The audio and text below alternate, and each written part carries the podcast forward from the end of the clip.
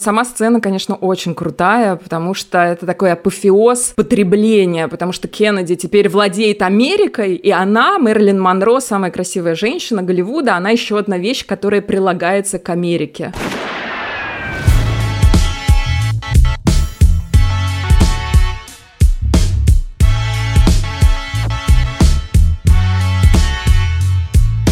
Всем привет! Это подкаст «Кинопоиска. Крупным планом». Каждую неделю мы обсуждаем новинки проката, иногда разбираем классические фильмы, а еще советуем, что посмотреть. Меня зовут Дуля Джинайдаров, я редактор видео и подкастов «Кинопоиска». Я Всеволод Коршунов, киновед и куратор курса «Практическая кинокритика» в Московской школе кино. Сегодня с нами Ксения Реутова, кинокритик и соведущая подкаста о немецком кино по коллегарям – Ксения, привет. Привет, как всегда, очень рада вас слышать. Здравствуйте, Ксения. Прежде чем мы начнем, хочу проанонсировать, что следующий эпизод у нас юбилейный, сотый. Да, мы перешли этот психологический рубеж и теперь носим звание гордое заслуженных подкастеров. Такое особенное число происходит редко, и мы не могли не сделать из следующего выпуска небольшой спешл. Так получилось, что наш подкаст, конечно, ведем вот мы со Всеволодом, иногда к нам приходят наши прекрасные гости и гости, но он на самом деле был бы невозможен без э, всех вас. Всех, кто нас слушает, слышит, да, кто с нами общается в наших соцсетях. Да, и поэтому мы бы хотели собрать сотый эпизод из ваших голосов. Кажется, сейчас нам всем особенно важно быть вместе, если не территориально, то хотя бы эмоционально и психологически и искать в кино, поскольку мы подкаст про кино, мы любим кино, мы смотрим кино, мы о нем много говорим, искать в нем какое-то успокоение, спасение, ответы на вопросы, которые нас мучают. И мы бы хотели попросить вас прислать нам ваши истории, отзывы, признания в любви тем фильмам, которые вы можете пересматривать бесконечно и которые вас спасают в трудные минуты. Мы тоже будем в этом эпизоде что-то расскажем и как-то прокомментируем ваши кинолюбови. Это может быть все что угодно, потому что кажется, что отношения с кино, с фильмами крайне многообразны, и иногда кино может ну, если не спасти, то, по крайней мере, занять какое-то важное место в жизни и помочь справиться с какими-то трудностями и потерями. И если вы, в принципе, чувствуете себя в силы поделиться этим, то присылайте нам разные истории, можно и смешные, забавные и какие угодно. Записать голосовое будет очень легко с помощью телеграм-бота КП Аудиобот. Ссылка на него будет в описании выпуска и в нашем телеграм-канале. Важно, постарайтесь уместить вашу историю в одну минуту, чтобы мы сумели послушать достаточное количество желающих. И до встречи в следующем сотом эпизоде. В нем у нас еще будет конкурс, на котором мы разыграем загадочный мерч первый мерчевый объект в истории подкаста крупным планом. Этот предмет может вам, наверное, помочь как-то в, в том числе просмотре кино. Но что это за предмет, вы узнаете попозже. В этом выпуске мы обсудим фильм «Блондинка» Эндрю Доминика с Анной де Армас в главной роли. Фильм вышел на Netflix 28 сентября. Говорить мы будем со всеми спойлерами, и на всякий случай я не могу не предупредить, что кино довольно жесткое и триггерное, с большим количеством насилия, физического, сексуализированного, психологического. Это тяжелый фильм и выматывающий но кажется, что честная биография Мэрилин Монро в 2022 году не могла быть другой. И поскольку создатели ставили своей целью погрузить зрителей в душу и тело героини, заставить нас почувствовать, как себя чувствовала она, то по-другому это сделать, ну, можно, конечно, но не было бы таким честным разговором о жизни Марин Монро, которая была не сахар, мягко говоря. И здесь, кажется, получилось соблюсти какой-то баланс между мелодраматичностью и взглядом из современности, который никак не выбивает из себя и не заставляет выключить в бешенстве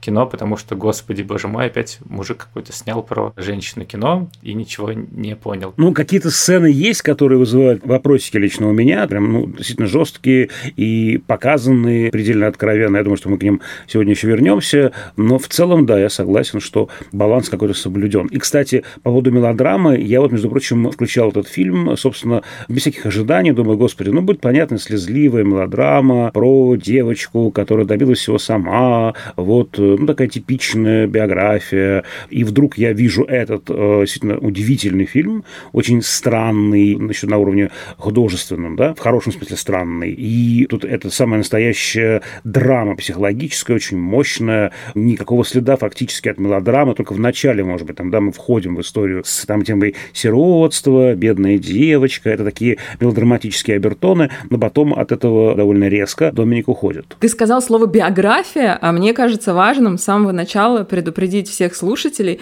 что это не биографический фильм в классическом значении этого слова. Это не байопик. Если вы ждете байопик, то знайте, что это не он. Это скорее фантазия по мотивам всем известной биографии, причем фантазия, ну, как уже было сказано, очень мрачная. Голливуд э, принято называть фабрикой грез. Вот здесь это фабрика кошмаров. И сам фильм — это такой большой страшный сон о женщине, жизнь которой состояла из сплошных руин и бесконечных э, страданий. Этот фильм работает не по законам реальности, он работает по законам сна. Он обрывистый, он то цветной, то черно-белый, в нем есть огромные временные провалы, в нем постоянно случаются искажения изображения, в нем сама главная героиня иногда не может понять, где она находится и что с ней происходит. Меня этот фильм совершенно оглушил в эмоциональном плане, и я не ожидала, что он окажется ну, настолько тяжелым. Тут я должна сослаться на свой личный опыт. Возможно, у людей других как-то все по-другому, мы все разные, это важная оговорка, но у меня в детстве были такие дни, когда случалось что-то нехорошее или когда сразу несколько несчастий наваливалось, и когда ты маленький, ты не можешь э, справиться с этими эмоциями, ты чувствуешь себя тотально несчастным, ты ужасно себя жалеешь, тебе кажется, что весь мир против тебя, и тебе никто никогда не поможет. Вот это детское состояние такого абсолютного, непоправимого, ни с чем не сравнимого несчастья, это атмосфера фильма «Блондинка». И вместе с главной героиней ты три часа тонешь в этом состоянии. Почему я вспомнила детство? Ну, вот потому что вы сказали, что это мелодраматическая Бертона, мне кажется, это совершенно сознательный ход.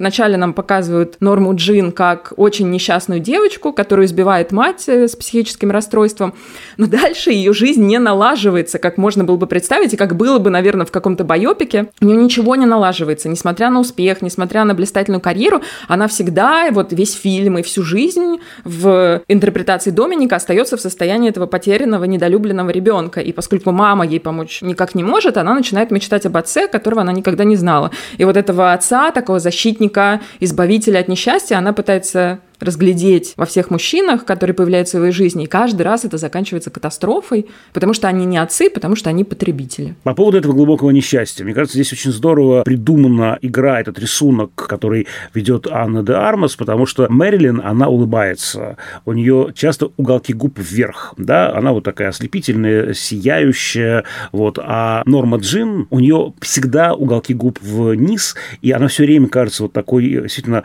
подавленной, какой-то вот несчастной несчастный, не справившийся с каким-то горем. Вот даже на уровне этом мимическом, да, уже очень хорошо понятно, какая Мэрилин и какая Норма Джин, и вот этот контраст этих двух героинь, а на мой взгляд, Анна Дарма сыграла две роли здесь, потому что два разных персонажа, совершенно не соответствующих друг другу и почти не совпадающих ни в чем. Вот этот вот контраст очень здорово выстроен между этими двумя персонажами, и, конечно, вот мы тут шутили э, до записи, э, вы за или вы против Мэрилина Монро? Я против Мэрилина Монро, я выбираю Норму Норму Джин, как очень живую, очень похожую на меня, такой человек в разобранном виде, да, когда она говорит «появись, появись, появись» э, перед зеркалом, и это, с одной стороны, про отца, на появление которого она мечтает, а с другой стороны, это еще и «появись Мэрилин», да, из меня, из разобранной Нормы Джин, которая себя собирает по кускам, и которая вообще не понимает, где она и кто она, «появись» — это красавица, это вот Золушка, это принцесса Мэрилин, потому что я, э, кажется, не справляюсь.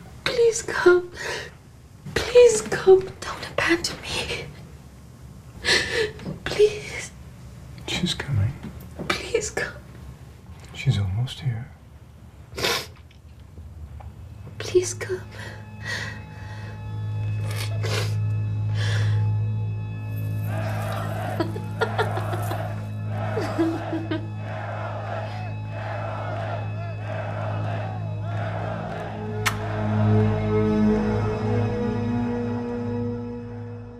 Тоже очень понравилась актерская работа Анны де Армас, но у меня немножко другая интерпретация. Мне кажется, что Доминик сделал вот прям подарок своей главной актрисе. То есть Армас, конечно, не такая мифологическая фигура, как Монро, но она голливудская звезда, которая часто играет просто очень красивых женщин, как мы видели, например, в последнем Бонде. И здесь, да, она получает возможность раскрыться, но мне это напомнило работу Кристен Стюарт в фильме «Спенсер», где Стюарт играет и принцессу Диану, и саму себя, ну или вообще любую другую женщину, ставшую заложницей своей внешности и навязанного образа. И здесь то же самое. То есть есть сцены, в которых Анна де Армас — это копия Мэрилин Монро, просто практически до неразличимости. А в других сценах это почти по-брехтовски Анна де Армас, которая играет Мэрилин Монро, женщину, которую все равно невозможно сыграть, и чьей точной копией невозможно стать. Вот она для меня вот эти два состояния изображает. Что касается вот разделения на норму Джин и Мэрилин, мне кажется, что здесь играет Доминик с уже известным штампом, что вот она чувствовала, что есть этот образ Мэрилин Монро, и что она на самом деле была Норма Джин. Есть фильм середины 90-х «Норма Джин и Мэрилин», и там прямо это было визуально воплощено. Там две разные актрисы, Эшли Джад и Мира Сарвина, играют э, Норму Джин и Мерлин. Эта двойственность там буквально в кадре. Я тоже, наверное, скажу, что я восхищен тем, как Анна Дарма сыграла в этом фильме, что этот фильм полностью держится на ней. Ну, логично, учитывая то, что, в принципе, фильм – это какой-то поток сознания Мэрилин Монро, и все эти различные формальные приемы, они как раз присутствуют, чтобы нас погрузить в ее точку зрения, и, условно, в финале, когда вот этот вот бесконечный сновидческий трип, ты прям чувствуешь физически, какое это состояние у героини. И мне еще тут кажется, что важно, это мотив двойничества, что сначала Мерлин как бы убивает все живое и разрушает жизнь Нормы Джин, когда ради фильма «Джентльмены предпочитают блондинок» она делает аборт, и дальше говорит, ради этого ты убил своего ребенка, ну и так далее. Дальше она как бы как некоторое чудовище, которое присутствует в жизни и которое ужасает на самом деле героиню то с второй половины, с какого-то момента, она дает ей силы. Она единственное, что может действительно проявиться внутри Нормы Джин, внутри этой сломанной девочки, и превратить ее в ослепительную диву, которой на самом деле все равно, что там происходит в какой-то жизни, она просто существует, на нее обращает внимание, ее фотографируют, и она сводит, не знаю, всех мужчин э, с ума и так далее, а не является их жертвой. И это как раз очень здорово. И я тоже, кстати, заметил, что здесь очень круто сработан этот миф Мэрилин Монро про то, что ее невозможно сыграть, и про то, что все всегда будут обсуждать. Собственно, трейлер появился, и все обсуждали, ой, что-то не похоже, ой, Кубинка играет нашу белую-белую блондинку, э, звезду Мэрилин Монро, как можно, у нее акцент еще не тот, но как раз Анна Дармас очень точно снимает, как минимум, мимику Мэрилин Монро, все движения, и вот эта вот как раз двойственность внутри самого человека, даже если мы не говорим, что это Мэрилин и Норма Джин Бейкер, как бы внешняя красота и внутренняя уязвимость и грусть в глазах, которая есть в интервью всех в Мэрилин. И кажется, что на это работает и вот такой формальный прием, что все сцены фильма, они основаны на каких-то фотографиях они все либо переснимают известные сцены, изображаясь только девушки, либо же это фотографии просто, например, с Артуром Миллером, где она в синем платье, ну и там другие тоже.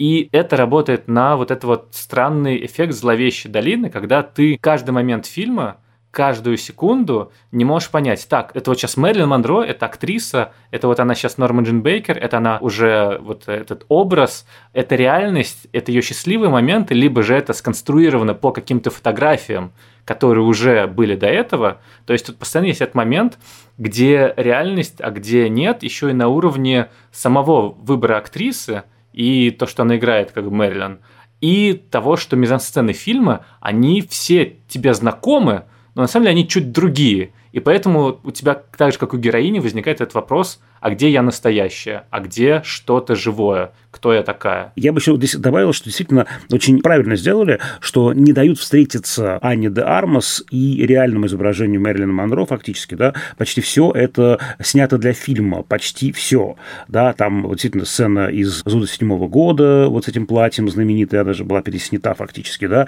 очень смешно сделано в эпизоде про фильм «Драйзер только девушки», где, как я понимаю, э, с помощью монтажа интегрировано... Да, там реальный Тони Кертис? Да-да-да-да. То есть левая часть кадра – это реальная часть фильма, а правая часть – это, собственно, уже Анна Дармас. Но при этом финал фильма, который Nobody is Perfect, это уже переснятый, и Джека Лемона играет его сын Крис Лемон.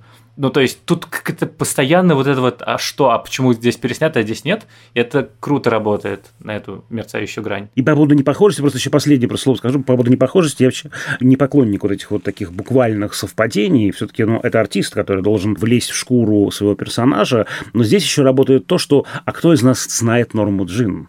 Здесь уже Анна де Армас может э, творить, что она хочет. И просто мы не знаем этого человека. Для меня, конечно, самое главное в этом фильме – открытие Нормы Джин как подлинной ядерной сущности, да, от слова ядро, ядерной сущности самой вот этой поп-фигуры. Я не уверена, что здесь можно говорить о какой-то подлинности в принципе. Мне кажется, что слово «подлинность» к этому фильму совсем неприменимо. Но здесь же пропущены огромные куски периода ее биографии. Здесь пропущены важные факты. Первого мужа забыли. Первого мужа забыли. Ну, это ладно, ладно, там с мужьями. Забыли, что, например, в какой-то момент героиня очень устала от, ну, реальная, точнее, Мэрилин Монро, устала от студийного контроля, она основала собственную кинокомпанию.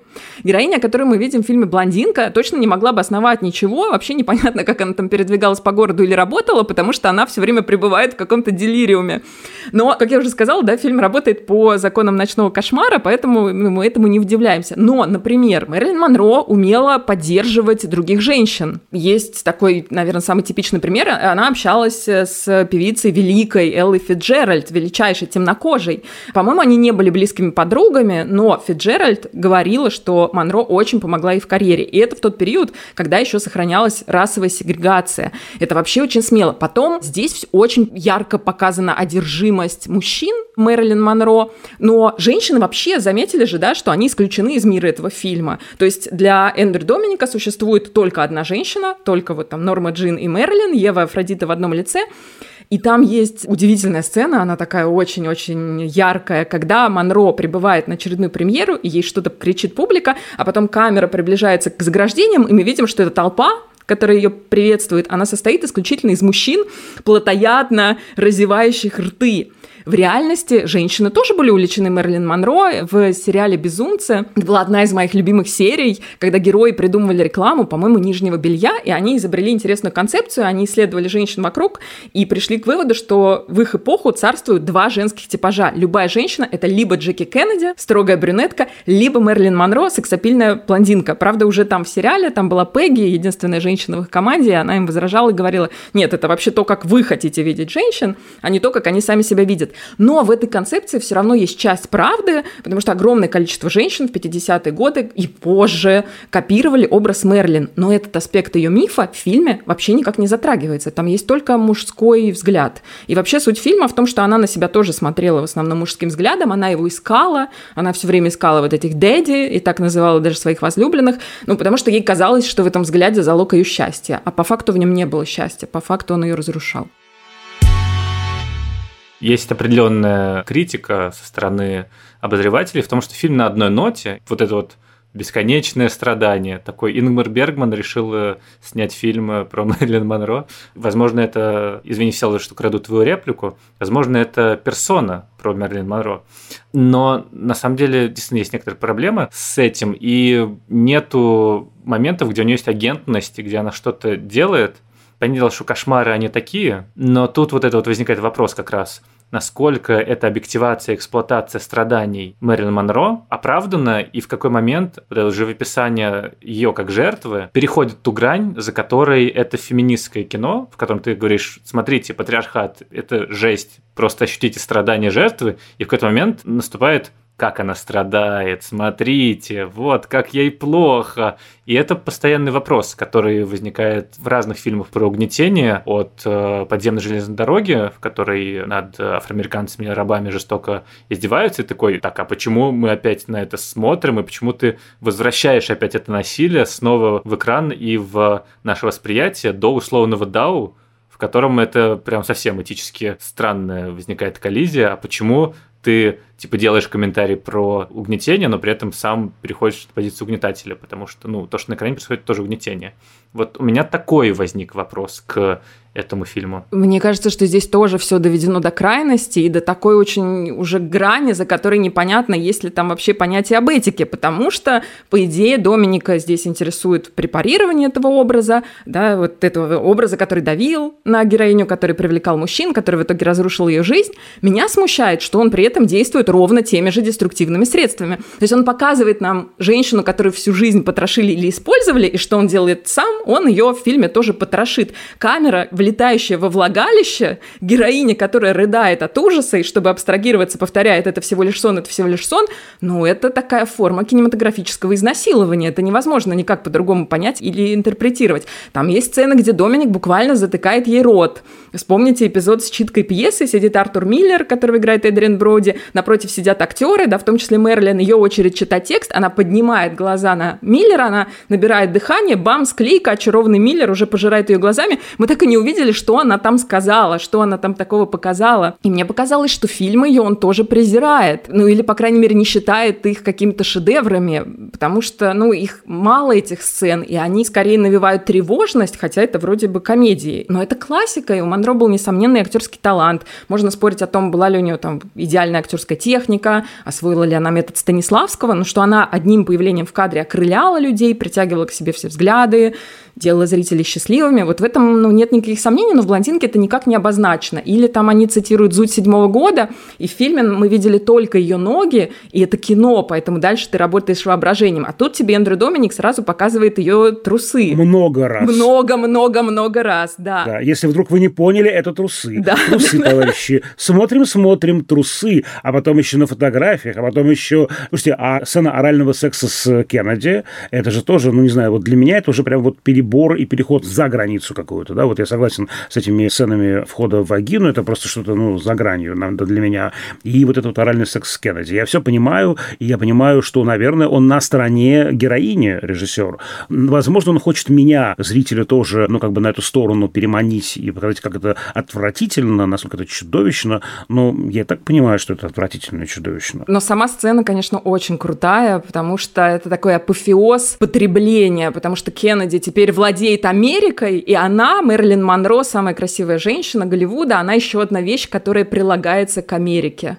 И еще, может быть, это реплика в адрес всех президентов-уманайзеров, которых было много, но это очень страшная сцена, и я прочитала в одной рецензии, ее назвали смешной, и, по-моему, это одна из самых страшных сцен фильма, потому что потом ее тошнит, и потом мы видим ее в туалете, и у нее помада размазана так, как будто это кровь, это очень страшно, ей больно, это совершенно очевидно. Жуткая совершенно сцена. Ну, соответственно, соответственно, там за кадром происходит изнасилование, и это тоже контровершил было в Америке, потому что все такие, ну, как бы Кеннеди изнасиловал Мэрилин Монро, этому нет документальных подтверждений, и многие обозреватели такие, слушайте, ну как же так можно, этого же не было в истории, как будто бы это историческое кино.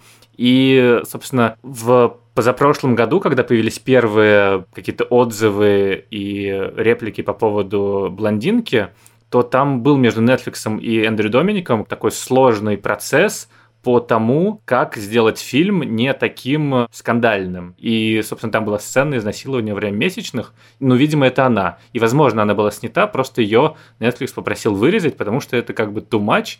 Ну, и совсем уже какое-то введение в кошмар и совсем эксплуатация. Но при этом там все очевидно в целом, типа, что происходит после, и что как бы и писает с трудом, и, ну, очевидно, что там что-то какая-то жесть произошла. По поводу разжевывания, кстати, я вот вспомнил сцену, помните, когда она телефон засовывает в ящик э, какого-то комода, да, он звонит, она пристально на него смотрит, и уже понятно, о чем она думает.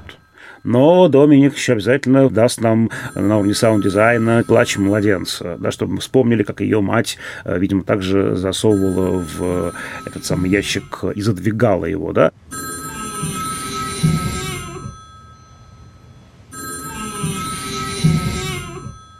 Вот для меня это уже такой перебор на уровне разжевывания. Я хочу, чтобы меня как зрителя уважали. Я понял, что ты имеешь в виду. Пристального взгляда достаточно. Ну, для меня, по крайней мере. Ксения, как тебе фильм, как высказывание против патриархата? Ну вот я все время пыталась для себя решить. То есть, ну да, это фильм про то, какой страшный патриархат, но сделанный средствами патриархата. Я вот все время пыталась это у себя в голове уложить. И у него такая кинематографическая мощь, но это же очень крутое кино. Я не знаю, я думала, что я сделаю перерыв в просмотре, и я не смогла сделать перерыв. То есть я его проглотила просто от начала и до конца. И я всегда, ну, пытаюсь по последнему оправдать как-то для себя действия режиссера, то есть пытаюсь найти им логичное объяснение, почему вот может быть так, чтобы там никого не обвинять и не ругаться, ах, такой-то он плохой. Я вот так делать не люблю. И я про себя подумала, что, возможно, у Доминика есть какая-то своя честность, то есть он говорит, да, я тоже мужик, ребята, простите, но у меня нет никакой другой оптики, я не могу никак эту историю по-другому рассказать. Я очень хочу показать, какой плохой патриархат, но у меня есть только вот инструменты этого патриархата, плюс мой талант, и, значит, мой друган Ник Кейв, который напишет к этому музыку.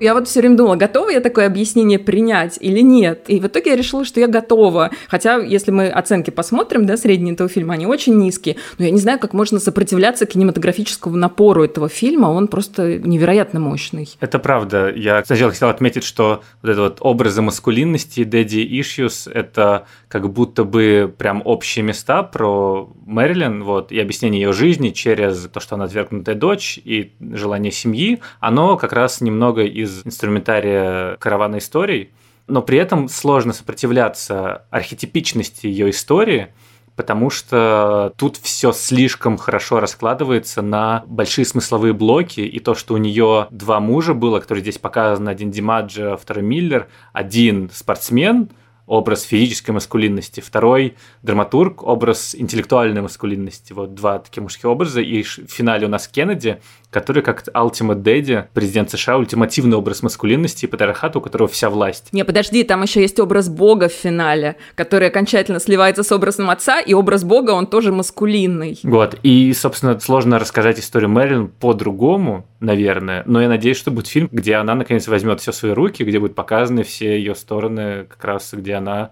субъект полностью. Слушайте, при этом же в основе фильма роман, как я понимаю, написанный женщиной. И вот интересно, да, что вот роман, написанный женщиной на экране, превращается в male gaze, да, маскулинное высказывание.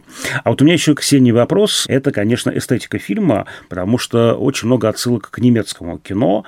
Вот это вот ослепительный белый цвет, это вот белизна, которая то покой дает, то пугает героиню. Для меня это очень понятная отсылка к тоске Вероники Фосс Райнера Вернера Фасбиндера. Там тоже актрисы, для нее ослепительный свет это что-то ужасное, болезненное, обжигающее своим каким-то холодом, а с другой стороны, вот эта вот вся история с искаженной реальностью, с измененными состояниями сознания, с темой безумия, с темой ночного кошмара, это, конечно, все нас уводит в кабинет доктора Каллигари, э, в немецкий экспрессионизм, в творчество Винне, Ланга, Мурнау. Вот как вам вот это вот ирреальный пласт фильма? Вот для меня он, наверное, самый интересный вот с такой именно формальной стороны дела. Вот и насколько насколько вы здесь видите эти вот влияния немецкого кино от Каллигари до Вероники Фосс? Ну, тут, наверное, есть отсылки к немецкому кино, но, честно, я не думала совсем о немецком кино. Мне кажется, что здесь все как раз о кино американском, о Голливуде. И чисто изобразительно у Доминика, но ну, у него всегда была такая манера, то есть это его такой авторский стиль. У него все фильмы такие немножко на грани сновидения, у него всегда такие вот странные герои, которые то ли в реальности, то ли в каком-то уже сюрреалистическом другом мире. Мне кажется, это свойство именно его фильмов. И вообще я про вот эти смены, вы же помните, там формат кадра меняется, то есть черно-белый и цветной меняется. И я все пыталась найти, по какому принципу это все меняется. И в итоге нашла интервью самого режиссера, где он говорит, что он отталкивался от фотографий. Конечно, он ориентируется на фотографию, но там есть очевидные склейки, по крайней мере, цвета ЧБ. Квадратное ЧБ – это когда она несчастлива, а цветное квадратное, когда она типа счастлива. Там есть еще один формат, черно-белый или цветной широкий экран. Он появляется три раза, когда они с двумя близнецами смотрят на небо, и там этот широкий экран, когда представляют Артура Миллера, и он карточку Магды смотрит, и когда делают предложение Димаджо. И вот эта сцена, они объединяются как представление мужей, ну, или ее мужчин. Есть еще там ЧБ полный экран. Он возникает в момент, когда она репетирует пьесу. То есть это выход чуть-чуть за плоскость, она как бы приезжает в Нью-Йорк и чуть другая, показывается на сцене, где не кино является главным, а где театр, где чуть другое должно быть пространство. И такой широкий экран в «Джазе только девушки», потому что он так был снят. Есть еще вертикальный ЧБ, когда экран ограничен как э, смартфон. Первый раз он возникает, когда мать показывает, что вот, когда ты была маленькая, у тебя колыбель была в комоде. Вот, и там показывается кадр из комода, когда она вот так вот ограничена. И дальше это возникает тоже несколько раз, например, в финале разговора с Миллером, когда вроде бы хорошо, когда они там, не знаю, поговорят, и у них все нормально, и финальный кадр – это где она вот в этом вот комоде, как бы. И ты понимаешь, вот это она опять загнана в какой-то угол, несмотря на то, что в следующем они как бы женаты. По-моему, это тот случай, когда критики что-то придумывают того, что режиссер не имел в виду. Он, он в интервью гораздо проще это объяснил, что он все сцены выстраивал вокруг ее известных образов. Есть, например, эта фотография, где она там в черной водолазке лежит с ежедневником. Вот он берет ту же самую сцену и точно так же ее выставляет. И от того же зависело, какое изображение. То есть было черно-белое изображение, уходим в черно-белый цвет. Оно цветное, уходим в цветное. Был там где-то формат 4.3, уходим в 4.3. Но это вот то, что он говорил в интервью. Но всегда, конечно же, гораздо интереснее найти этому какие-то другие объяснения. Так не, ну в смысле, там же есть вот сцена, где она сначала как бы счастлива и в доме в цветном виде они с Артуром Миллером, когда у них все хорошо,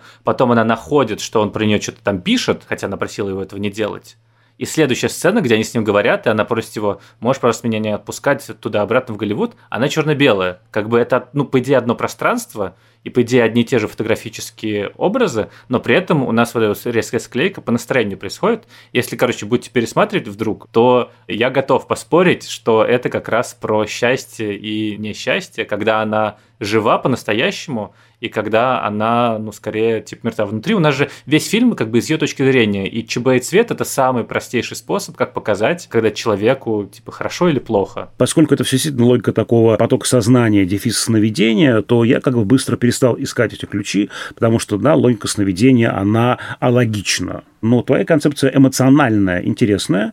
Заставлю, пожалуй, студентов это пересмотреть и по тайм-кодам расписать, где что меняется, и прям такие схемы, таблицы, диаграммы. Нет ничего прекраснее, чем живой фильм про драму и внутреннюю борьбу человека разложить на диаграммы, на сухие, мертвые таблицы. Мы это сделаем. Наблюдение отличное, но это вот часто задача для второго, скорее, просмотра, какого-то более внимательного. Да? Ты когда первый раз смотришь фильм, ты часто только на эмоциональном уровне к нему нему подключаешься, а вот уже второй раз можно начать его уже на винтике более подробно разбирать. Но там есть и куча других всяких очень крутых деталей, кинематографических придумок, все эти переходы бесшовные, как звездное небо превращается в сперматозоидов, как э, вот эта вот склейка, как она занимается сексом на кровати, там вид снизу, и вот эта линия кровати, она превращается в кадр Ниагарского водопада из фильма, и дальше у нас сцена в кинотеатре, и там тоже это параллельный монтаж, где они как-то взаимодействуют в сексуальном плане с двумя друзьями, вот, и там параллельный монтаж э, Ниагарского водопада, всех этих брызг и воды падающей, и как бы женского оргазма, и такой, м-м, интересная склейка. Эндрю Доминик, э, спасибо тебе за нее. Но самое красивое, мне кажется, последовательность образов – это вот в доме у Артура Миллера она сначала сажает розы, и мы видим ее как бы в расплывчатых розах, дальше срывает их и ставит их в вазу, они оказываются маленькие. Дальше она в платье в розах выходит к друзьям, идет по этому пляжу, падает, у нее случается, как мы понимаем, выкидыш, проступает кровь сквозь розы, и при этом сначала не видно полностью, она просто проводит пальцем по этой розе, и у нее остается кровь, а дальше мы видим, что обои в доме, они тоже в том же принте из роз, как напоминание как бы вечное о выкидыше, о том, что случилось. И еще дополнительно, это не просто какое-то платье, это, как мне сказала моя жена Маша, которая большая фанатка Мэрилин Монро и смотрела все фильмы, и половину фотографий, на которых основаны мизансцены из фильма, я знаю, потому что они у Маши висели, значит, на шкафу, вот, в том числе вот это вот синее, где с Артуром Миллером. И это платье тоже из фильма с Мэрилин Монро Монро другого, он как бы не по хронологии, но это тоже взятый с реального ее образа. И это какая-то такая красивая последовательность, которую можно пропустить, но ты ее заметил, и, не знаю, тебе приятно как кинокритику, и ты понимаешь, что да, но вот эти вот символы длящиеся во сне же тоже так происходит часто. Ну, это снова нас возвращает к тому, насколько это все-таки незаурядная картина. Не вот этот вот скучный байопик, да, родился, получил детскую травму, страдал, умер. А насколько здесь каждый вот этот ход, насколько он сделан нестандартно, и как это отличает э, блондинку от вот кучи байопиков, которые выходили в последние годы. А мой формально любимый кадр здесь – это просмотр фильма как раз в «Джаз только девушки», где она уже прямо в очень плохом состоянии, и фильм предстает в ее э, сознании как набор полос и всполохов. Но в финале, на финальной фразе «Nobody's perfect», она типа включается, и «The end». Это, это смешно, мне кажется. Мэрилин Монро – это построен на контрастных образ. Это женщина, придуманная мужчинами, о чем сама Мэрилин Монро знала и говорила даже. Фантазия, которую придумали мужчины, но при этом во всех своих фильмах, если приглядеться, она вызывает эффект небесного светила, которое сводит мужчин с ума. И они при виде нее, ну, как бы теряют вообще человеческий облик, не могут разговаривать. Это частый мотив у нее в «Джентльмен предпочитает блондинок» в начале, там у него мужик какой-то, который, она целует его в щечку, он просто улетает. Или в «Джайз только девушки» перестает говорить Джек Лемон то, что просто рядом с ним Мэрин Монро. То есть этот образ, он, с одной стороны, типа призван ласкать взгляд мужчин и типа угождать им, но при этом ее сила, она как бы в том, что она берет вот это вот типа патриархальное оружие, что вот она как бы объект, и она такая, я настолько сильный объект, что вы просто по сравнению со мной, ну, никто. И в этом смысле это немного эмансипаторный как бы образ. Да-да-да. И я еще вспомнил, кстати, что если мы поставим в один ряд с другими актрисами, тоже очень сексуализированными, я имею в виду итальянских Див, Софи Лорен и Джину Лолабриджиду, то все они, и Лорен, и Лолабриджида, и Монро, они очень демократичные да, они вот правда как будто девушка из соседнего подъезда, они как бы ослепительные, при этом в них есть какая-то, ну, я не знаю, досягаемость, что ли, они узнаваемы очень. Они вот не какие-то такие аристократки, холодные, недосягаемые. Вот это вот такая удивительная какая-то сложность этого образа, вот противоречивость его. Мне кажется, надо ее отметить. У тебя, кстати, Ксения, есть какое-то отношение, типа, к Мэрилин Монро особое? Ну, во-первых, у меня нет перед ней пиетета, я не была очарована этим образом, я никогда не носила такие платья. Ну, мне всегда было важно, когда я на нее смотрела, был ли у нее талант. Мне всегда было интересно, был ли талант, либо это, ну, какой-то животный магнетизм, да. Мне кажется, что талант был все-таки. Мне кажется, что фильм отвечает тоже положительно э, на этот вопрос. Ну, собственно, это тоже штамп, на самом деле, что Мэрилин Монро объясняет через противоречия. То есть женщина, которая притворялась на публике для всех типа дурочки, а на самом деле мечтала сыграть Грушеньку из «Братьев Карамазовых» и Наташу из «Трех сестер». И в этом фильме у Доминика как раз есть, что, вообще говоря, она на равных с Миллером э, разговаривает про работу над образом.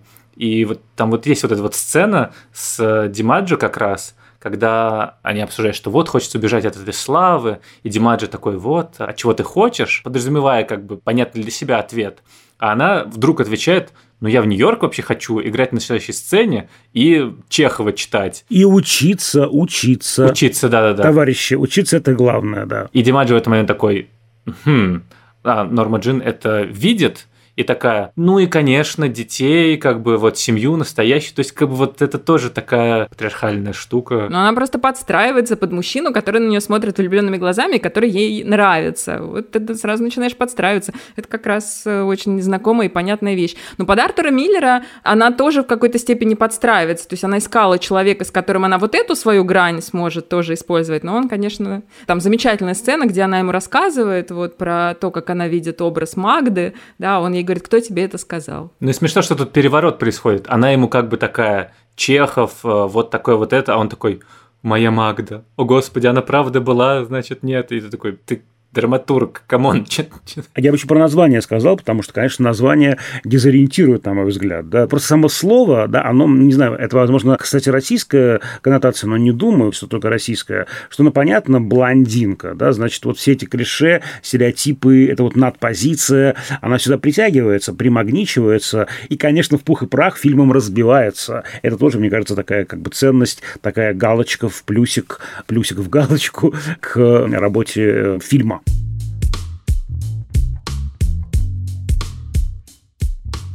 На этом все. У нас не будет на следующей неделе эпизода, но мы выложим кое-какой аудиосюрприз в наш телеграм-канал общим планом. Подписывайтесь на него, если еще не, потому что там будет интересно. И вы не пропустите очередную порцию голосов Всеволода и меня. Меня зовут Дуля Жинайдаров. Да, я Всеволод Коршунов, и с нами сегодня была Ксения Реутова, кинокритик, соведущая подкаста «По коллегарим», большой друг нашего подкаста. Ксения, большое спасибо, что пришли и все нам рассказали, как на самом деле нужно смотреть этот фильм уже не нашим замыленным мускулинным взором, вот как он смотрится иначе. А, спасибо за приглашение. Хочется, да, сказать зрителям, не смотрите на плохие оценки. Это очень интересное кино. Наш подкаст можно найти на всех подкаст платформах страны, от Яндекс Музыки до Google Podcasts. Мы ждем ваших сердечек, лайков, отзывов. Пожалуйста, пишите нам, какие темы вам интересны, и чтобы мы могли обсудить. Делитесь вашими впечатлениями от наших выпусков и вообще пишите о том, как вам живется, потому что очень важно, мне кажется, сохранять наше маленькое, но при этом очень хорошее и живое сообщество и как-то делиться впечатлениями, мнениями, быть вместе. Это, мне кажется, очень важно в наше время. Наша почта подкаст собакакинопоиск.ру, наш телеграм-канал общим планом. Там мы выкладываем эпизоды, материалы, опросы, картинки, мемы. Иногда общаемся со слушателями. Над этим эпизодом работали звукорежиссерка Лера Кусто и продюсер Бетти Исакова. До скорых встреч. До свидания, друзья. До свидания. Сколько бы ты поставил Эндрю Доминику? Честно говоря, мне понравился фильм. Вот в общем и целом, ну, четверку точно из пяти поставил бы. Зачет, зачет можно, да, по режиссуре? Зачет точно, да. Ну, мне тоже, я вот подумала, что мне тоже понравилось. Хотя я потом думаю, ну вот если с точки зрения этики, ну это же не очень. Потом думаю, ну блин, как круто все. Ну, да. Она вот затягивает эту картину в себя, это правда. Я тоже в какой-то момент такой, пойти в туалет, нет, потом такой, нет. Да-да-да, вот у меня тоже самое было. Да вообще-то лучше ходить для здоровья, лучше... Полезный совет от Всеволода. В конце каждого выпуска вам пасхалки. В следующем выпуске Всеволод посоветует, что стоит пить воду.